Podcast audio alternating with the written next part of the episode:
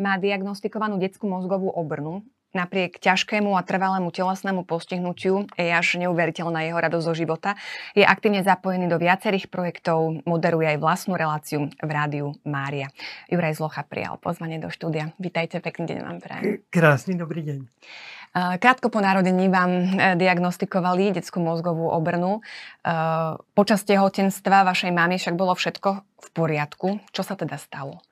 Stalo sa to, že detská mozgová obrna je vlastne ochorenie, ktoré sa vyvinie pri procese pôrodu.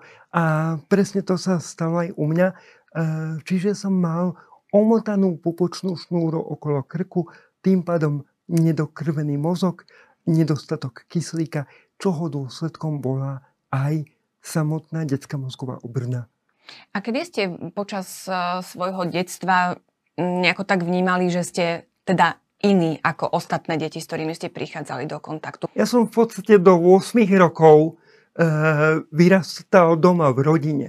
No a potom som prešiel do takého toho spôsobu internátneho života, kedy som domov chodieval iba počas víkendov.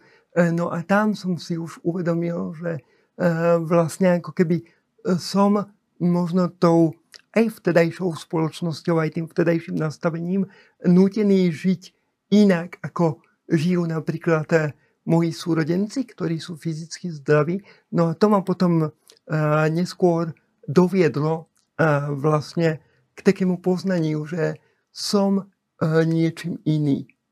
A neskôr som pochopil aj to, že pravdepodobne, ak chcem prežiť, tak sa s touto inakosťou budem musieť nejakým spôsobom vyrovnať alebo popasovať. Často zdravý človek má pocit, že rieši nejaké problémy, aký je ten život ťažký a keď sa rozpráva s vami, s takou ľahkosťou pozeráte na tie veci, s takou vyrovnanosťou. Ehm, kedy sa to tak zlomilo, že, že tie ťažké veci viete preklopiť do takej úžasnej radosti zo života? Mhm. Ale aj ja ako človek mám mnohé problémy, ale chcem svedčiť o tom, že tento život sa dá prežiť vo svetle a v mojom prípade predovšetkým vo svetle viery. No práve keď som začal tak vo svojej detskej duši objavovať tú vieru a vzťah s Bohom ako s niekým, kto tak túži po vzťahu so mnou, tak eh, vtedy vlastne začala do môjho života prichádzať aj tá radosť o ktorej hovoríte vy. A ak je vidieť, tak, e, tak som len rád a vďaka Bohu. A vy si žijete taký spokojný život? Žil som život objavovania samého seba. Žil som život bez vzťahov so zdravými deťmi ako dieťa. Jednoducho to nastavenie, ktoré, e, do ktorého ma ten život ako keby postavil, E, sa nakoniec vyvrobilo tak, že som e, nemal prirodzene vytvorený priestor na to, aby som mohol budovať vzťahy so zdravými deťmi a ani ako tínedžer e, vlastne vzťahy so zdravými tínedžermi. A toto všetko v mojom živote, takéto zdravé budovanie vzťahov ako také vo všeobecnosti prišlo až neskôr. No a mhm. práve pod vplyvom tohto e, ten môj život, ako ste e, predznačili, nebol úplne jednoduchý. Spomínali ste, že teda uh, ste túžili po takých vzťahoch uh, so zdravými deťmi, že tak, tak absentovali. Ako na vás reagovali vaši rovesníci? Keďže ja som sa narodil v roku 1980, tak vieme, že to bolo obdobie totality a obdobie komunizmu a týmto bolo poznačené aj takéto vnímanie spoločnosti E, voči teda telesne postihnutým. Poviem asi na rovinu, že e, telesne postihnutí ľudia boli utláčaní do úzadia, e, pretože nesplňali obraz o dokonalej socialistickej spoločnosti.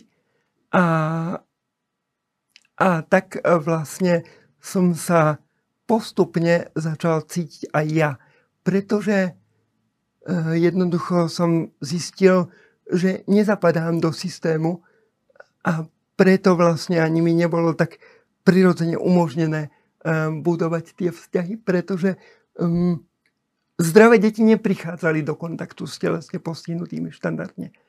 A to je niečo, čo sa zmenilo až uh, postupom rokov a ja ďakujem Bohu a som šťastný, že sa to dnes už naozaj zmenilo. To telesné postihnutie sa často spája s mentálnym postihnutím. Aj s týmto ste sa museli trochu popasovať. Ako sa to prejavovalo? Eh, čo boli také konkrétnosti, že ste cítili zo správania eh, druhých ľudí, že ako si či už aj nevedie, ako sa správať, alebo aj cieľane išli s tým, že však akože čo, čo sa ja s ním budem rozprávať? V prípade diagnózy detskej mozgovej obrny, keďže ako sme povedali, nedostatkom kyslíka je zasiahnutý mozog, e, tak sa často naozaj stáva mm, aj to, že e, pridružené je to mentálne postihnutie a môže to byť vlastne súčasťou diagnózy DMO, e, ale nie vždy musí byť to mentálne postihnutie súčasťou vlastne toho telesného postihnutia. Tým, že ľudia ako si automaticky rátali s tým, že ak je na vozíku, tak asi nebude aj mentálne v poriadku, tak sa e, častokrát stávali veľmi komické situácie, ktoré... Komické? Veľmi komické, pretože, e, pretože so mnou ako mm, s 25-ročným napríklad, a to už teda bolo po komunizme, komunikovala pani za prepážkou železničnej stanice v nemenovanom meste, ako keby som mal naozaj že 5 rokov. A bolo to veľmi, veľmi vtipné, pretože som si išiel kupovať iba lístok. A teda vnímali ste to ako vtipné? Ne, nezamrzelo vás to? Uh, Práve, že v tomto smere, že to nebolo to také bolestivé? Uh, nie, lebo už predtým sa mi stalo viac takýchto situácií, uh, takže som si na to zvykol. A v podstate poviem úprimne, že ak by ma to malo zabolieť, uh, vždy, keď sa mi to stane, alebo stávalo v minulosti, v minulosti naozaj sa mi to stávalo viackrát, takže vás to ako keby obrní a už vás to naozaj nezamrzí, lebo keby ma to malo zamrzieť za každým, keď takéto situácia nastane, tak, tak som iba zamrzený asi permanentne. Istým spôsobom vás to obrní a naozaj Eh, pri konkrétnej situácii s touto pani, ktorú som spomínal, už mi to prišlo vtipné a skôr um, um, mi to prišlo vtipné aj z reakcie môjho osobného asistenta, ktorý ma vtedy sprevádzal, pretože on túto situáciu, na ktorú ja som bol de facto zvyknutý, uh, zvládal oveľa horšie ako ja. Uh, takže Takže naozaj... Um... No veď preto sa zrejme aj ja pýtam, lebo keď to tak, ako, keby som sa tak citovala do tej situácie, tak ako v prvom momente mi príde taký pocit bolestivý, takého zranenia, že ako, ako sa ku mne správajú cez takéto prejavy, že ako ste sa to naučili zvládať? Jednoducho tak, že pani učiteľka v prvom ročníku na základnej škole mi dávala veľmi reálne pocítiť, z teba nikdy nič nebude, ty nemáš na to, aby si vyšiel uh, z tejto bublinky telesne postihnutých. A to je presne ten obraz uh, vtedajšej spoločnosti, do ktorého vás stavala, že vás ako keby dávala do takej bublinky, eh, pri ktorej sa snažila vytvoriť pocit, že tá bublinka je pre vás bezpečná. Ale ako rastiete, tak zistíte, že tá bublinka vás obmedzuje a vy máte naviac, ako byť v tejto bublinke.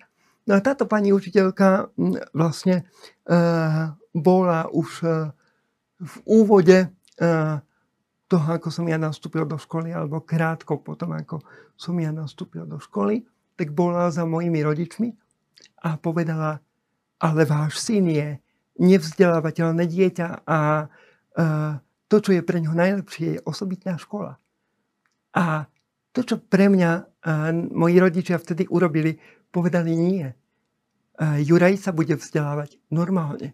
A tým mi de facto zachránili život naozaj vám neviem povedať, kde by som bol dnes, ak by splnili e, toto prianie e, mojej pani učiteľky, e, ktorá, ktorá im vlastne navrhla takýto postup. No a ako sa vyrovnávali rodičia s tým, že mali vlastne postihnuté dieťa? Ja som sa mami na rovinu pýtal, mami, keby si mala možnosť rozhodnúť sa v tom čase, keď som sa ja narodil, a keby si dopredu vedela, že ja ako tvoje dieťa budem telesne postihnutý. Išla by si na potrat? A moja mama vtedy jednoznačne povedala áno. A bolo to pre mňa také veľmi ťažké prijať, ale e, mama mi to hneď potom vlastne aj vysvetlila a pre mňa bolo veľmi dôležité práve toto vysvetlenie a to je kľúčové, e, pretože ona povedala, vieš, ja by som nechcela, aby si sa potom neskôr v živote trápil. A tak som veľmi rýchlo a veľmi jasne pochopil jednu vec. Že toto jej rozhodnutie ehm, by bolo motivované materinskou láskou. Aj keď e, to znie možno absurdne, ale viem, že tá jej motivácia, prečo by podstúpila potrat, nebola taká, že no nebola som pripravená na dieťa, alebo chcem si užívať kariéru, ale jej motivácia bola, nechcela by som, aby si sa potom neskôr v živote trápil. A tak ja som pochopil, že to je motivácia lásky. A tak verím, že aj e, v Božích očiach práve táto motivácia lásky matky e, e, voči svojmu dieťaťu zaváži a preto ja, ja chápem toto nastavenie mojej mamy a som vďačný, že, že Boh ale ma od toho uchránil. A o to viac vnímam, aj v kontexte tohto všetkého, že ak mám Boh od toho uchránil, ak chce, aby som tu bol, tak uh, uh, musím využívať a mám využívať všetky svoje dary, talenty a schopnosti na to, aby som mu slúžil. No a to, ako mu slúžiť, to je práve ten proces, ktorý môžete celoživotne objavovať. A nikdy ste sa nehnevali na Boha?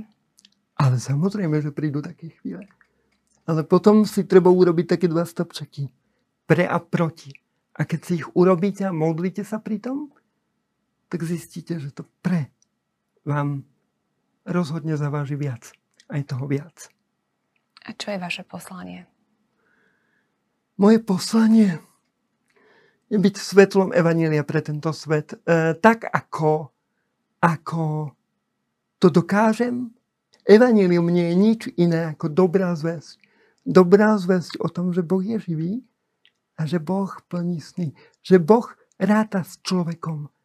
A tak ja chcem chodiť medzi ľudí a hovorím hlavne pravdu o tom, že Boh s tebou ráta. Boh plní sny. Lebo ja keď som pochopil, že Boh je niekto, s kým môžem vo svojom živote rátať, tak som s ním začal aj snívať. A hovoril som mu o tom, čo túžim a čo chcem mať vo svojom živote. A on to začal naozaj do bodky naplňať aj dnes. A tak ja som vďačný, že aj dnes ako dospelý sa môžem vrácať do svojho detstva. Moja mama a, a verím, že aj môj otec a, to brali ako jednoducho situáciu, ktorá prišla do ich života a som im vďačný za to, že, že sa proste napriek všetkému m, nevzdali. Mnohí rodičia, ktorí uh, stoja pred tou voľbou, dáme tomu, keď sa to dá už v tehotenstve zistiť, že teda dieťa ich bude mať nejaké postihnutie, stoja pred voľbou, že uh, či si ho nechať, či ísť na potrat. Ako sa vy pozeráte na takéto skutočnosti a na to, že možno aj do istej miery je v spoločnosti pohľad taký, že tí ľudia s tým postihnutím sa trápia, nemajú naplnený život a že radšej ich uchrániť takýmto spôsobom pred tým utrpením. Ja dôverujem Bohu. A dôverujem tomu, že ak On uh, niečo spôsobí, to znamená, ak spôsobí, že sa narodí nejakému páru, alebo má sa narodiť nejakému páru dieťa, ktoré je telesne postihnuté, tak to má nejaký zmysel. A my ten zmysel nemusíme objaviť hneď. V dnešnej spoločnosti sa často hovorí, že žena má právo sa rozhodnúť. Ale ona sa nerozhodla, či ona sama dostane život a jej tiež mohol, alebo pre ňu mohol tiež niekto povedať, že ale ja nechcem, aby sa narodila. Takže uh, myslím si, že každý z nás, kto tú šancu od Boha dostane, má právo ju žiť a naplňať túto šancu. A verím tomu, že my ako ľudia A som presvedčený o tom, že my ako ľudia nemáme právo rozhodovať o tom, čo je v kompetencii Boha.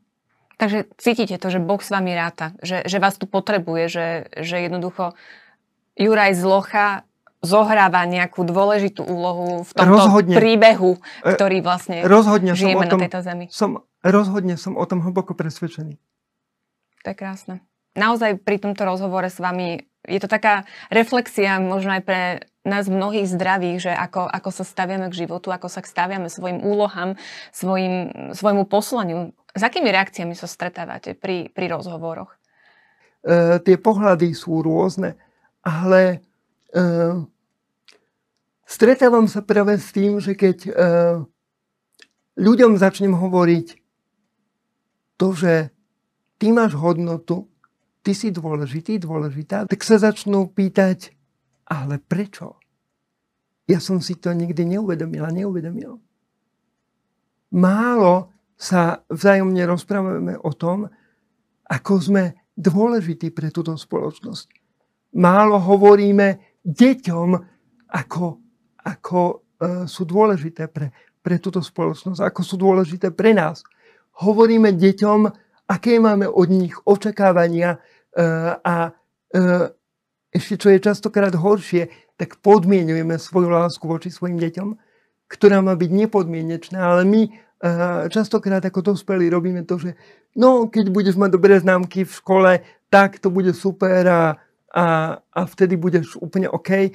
Alebo keď, eh, keď sa mi neodhlásíš z klavíra napriek tomu, že tvoj brat a sestra sa odhlásili, tak to bude úplne super. Ako keby kladieme eh, na deti kladieme na spoločnosť okolo seba e, nejaké očakávania, ale e, málo im hovoríme o tom, v tomto si dobrý, to si dosiahol a v tomto môžeš byť ty svetlom pre tento svet. Ja viem, že dnešná doba je konzumná, ja viem, že je rýchla, ale zastavme sa. Hovorme si, aký sme vzácni, lebo raz možno bude neskoro a my budeme ľutovať, že sme nebudovali tento, tento vzťah lásky medzi sebou. Už viackrát ste spomínali, že uh, ste si vybudovali taký vrúcný vzťah s Bohom, vďaka ktorému sa podarilo um, ako keby uzdraviť e, mnohé tie zranenia, ktorými ste si prešli aj ako dieťa. Lenže v rodine ste sám vlastne taký praktizujúci veriaci. Um, ako ste sa dostali k viere? Jednoducho tak, že tak ako mi internátny život uh, veľa zobral a v mnohom ma obmedzil, tak mi dal uh, tú základnú vec a to je viera v Boha. Pretože uh, po totalite uh, k nám na internet ako zdravotné sestry nastúpili sestry Vincentky, ľudovo nazývané, alebo teda céry kresťanskej lásky. No a oni prišli ako zdravotné sestry, keďže to je charizma ich rehole, e, tak prišli k nám na internát, e, aby nám vlastne práve v tejto oblasti slúžili, ale neslúžili len ako zdravotné sestry, ale slúžili aj ako niekto, kto mne osobne zjavil, že ale ja vidím, že tebe chýbajú vzťahy, ale je tu niekto, s kým môžeš budovať taký naozajstný vzťah. Kto ťa ľúbi presne takého, aký si a, a kto chce ten vzťah s tebou. A ja som to, ja som to ako dieťa začal postupne objavovať, no a potom asi niekedy v 12 rokoch som si povedal yes. Ak takýto je Boh, tak chcem mať vzťah s týmto Bohom. No v 13 rokoch som z vlastného rozhodnutia prijal krst v rímsko-katolickej cirkvi a môžem dnes povedať, že je to najlepšie rozhodnutie môjho života. Viete, ono niekedy, keď e, človek ako nejak nadobudne vzťah s Bohom, tak e, si myslí, že e, automaticky to už bude stále tak, že bude šťastím lietať 3 metre nad zemou. Ale to nie je tak, lebo Boh je otec, milujúci otec, ktorý vás potrebuje aj formovať a potrebuje vás doviesť k tomu, aby ste sa formovali. A, tak, a ja som mal taký, taký čas púšte v istom období svojho života, kedy som sa pýtal, že Bože, tak ja som ti odovzdal svoj život a ty si teraz ticho, tam možno sedíš niekde na mráčiku, hompalaš nohami a na mňa kašleš. A, a, a to bol naozaj taký čas, kedy Boh mlčal. Ale potom začal skutočne veľmi reálne naplňať moje sny a moje túžby. Jednoducho ten čas púšte bol taký čas osobného vzťahu s Bohom. Napriek tomu, že, e, že sme spolu s Bohom iba tak boli a mlčali, lebo, lebo to je pre mňa dôležité inak aj dnes e, proste iba tak byť s ľuďmi a možno byť ticho. Lebo v tichu sa dá počuť veľa. A možno práve takéto ticho vzťahu s Bohom mi tak pomohlo vytvoriť si tú intimitu a potom e, som z tohto ticha mohol vystúpiť, keď sa už začali tak budovať tie vzťahy a tvoriť, tak som mohol vystúpiť do služby. Vy ste aj zakladateľom projektu Misia Život um, a takisto aj členom platformy Kresťanský mentoring Kompas. Sú to teda vaše aktivity, kde sa tak naplno vkladáte. Je to práve to, že, že tam je to o tých vzťahoch, je to o tom odovzdávaní toho, čo, čo mám druhým? Všetko, čo robím, je o tom, čo som dostal a chcem odovzdávať druhým. E, to znamená aj tieto služby, ktoré ste spomínali, mm, vo mne vyklíčili presne z toho, že OK, ty si niečo dostal, ale bude zodpovedný za to, ak si to necháš pre seba. Um, a Boh proste príde do momentu s tebou, alebo vo vzťahu s tebou, kedy, kedy bude pýtať účet. A akože v zmysle, OK, tak si niečo dostal, ale čo si dal? Čo si spravil s tým, čo si dostal? Hej. A toto, ja, toto je presne pre mňa veľmi dôležitý moment, e, pre ktorý ja chcem dávať to, čo som dostal a nechcem si to nechať pre seba. No a akým spôsobom sa realizujete? Projekt e, Misia život, e, to je projekt, ktorý máme na školách a robíme na základných a stredných školách také animačné programy, aby jednoducho um, ľudia počuli zväzť o tom, že život je niečo, čo nám dal Boh a my nemáme právo ho vziať. No potom je to projekt uh, Kresťanský mentoring, ktorý uh, v súčasnej dobe má trošku pauzu, ale veríme, že sa opäť uh, rozbehne. Je to teda prevažne e, rómsky kresťanský mentoring. Fungovalo to v praxi tak, že ja som dostal na starosti ako mentor konkrétne dieťa a to dieťa som mal nejakým spôsobom e, sprevádzať v jeho živote, jednoducho pri jeho rozhodnutiach, pri jeho krízach, jednoducho tak trošku s ním rásť a, a budovať sa s ním a pomôcť budovať jeho. No okrem toho som vlastne v tomto projekte tak aj mal na starosti potom mentorov samotných. Takže pán Boh vám tie vzťahy teda oplatil mnohonásobne. Naozaj tu vidieť, že ste človek, ktorý má veľa, veľa priateľov, veľa ľudí, s ktorými prichádza do kontaktu, veľa teda tých samotných vzťahov, po ktorých ste ako dieťa Určite, tužili. určite. A tu sa opäť vrátim k tomu, že Boh plní sny. To hovorí človek s ťažkým postihnutím, kde máme možno takú tendenciu ho aj ľutovať, že čo to žije za život v utrpení. E, v utrpení. Máte pocit, že vás treba nejako ľutovať alebo prejavovať nejakú ľútosť? Lebo toto je zase ten druhý rozmer, mm-hmm. s mhm. ktorým sa stretávajú mnohí ľudia, že vlastne ani nevedia, ako reagovať na človeka s postihnutím. Veľmi vám ďakujem za túto otázku, pretože je kľúčová. Sami telesne postihnutí častokrát komunikujú svetu postoj ja nepotrebujem súcit. A svet ako si tento postoj príjma, bez toho, že by sa nad ním zamýšľal. A to je veľmi nebezpečné. Pretože ja tvrdím, že telesne postihnutý nepotrebuje falošnú lútosť. Ale súcit potrebuje. Každý z nás potrebuje súcit. Pretože bez súcitu zomierame keď si analogicky rozložíme to slovo, čo je súcit? Je to od slova súcitiť. To znamená spolucítiť. Ak prestaneme ako spoločnosť spolucítiť, tak ako spoločnosť zomrieme.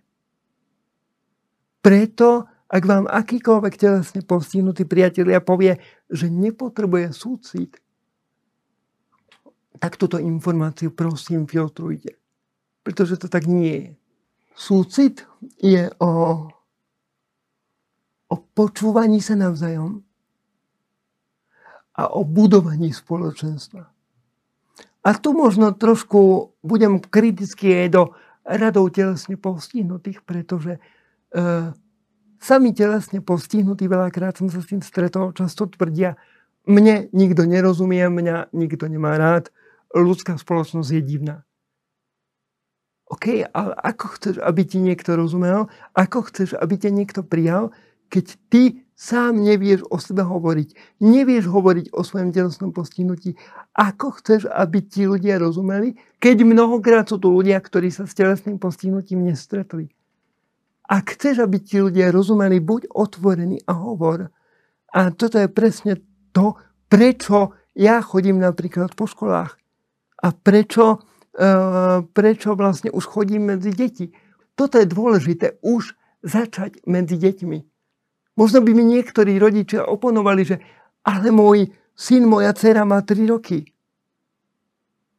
Ale prepačte, keď mu v troch rokoch viete povedať uh, takéto známe socialistické nepozeraj sa tam, tak mu viete aj povedať, že toto je v pohode toto je prirodzené, lebo to, že medzi nami sú telesne postihnutí ľudia, je úplne prirodzené. Tak ako máš právo žiť ty, tak mám právo žiť tento človek, ktorý je na vozíku. My sme tak socialisticky od malička hovorili deťom, nepozeraj sa tam, veľakrát som to zažil.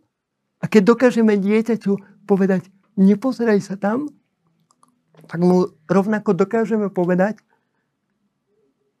tento človek je rovnako dôležitý ako ty. Ja vám veľmi pekne ďakujem. Normálne ma to dojalo.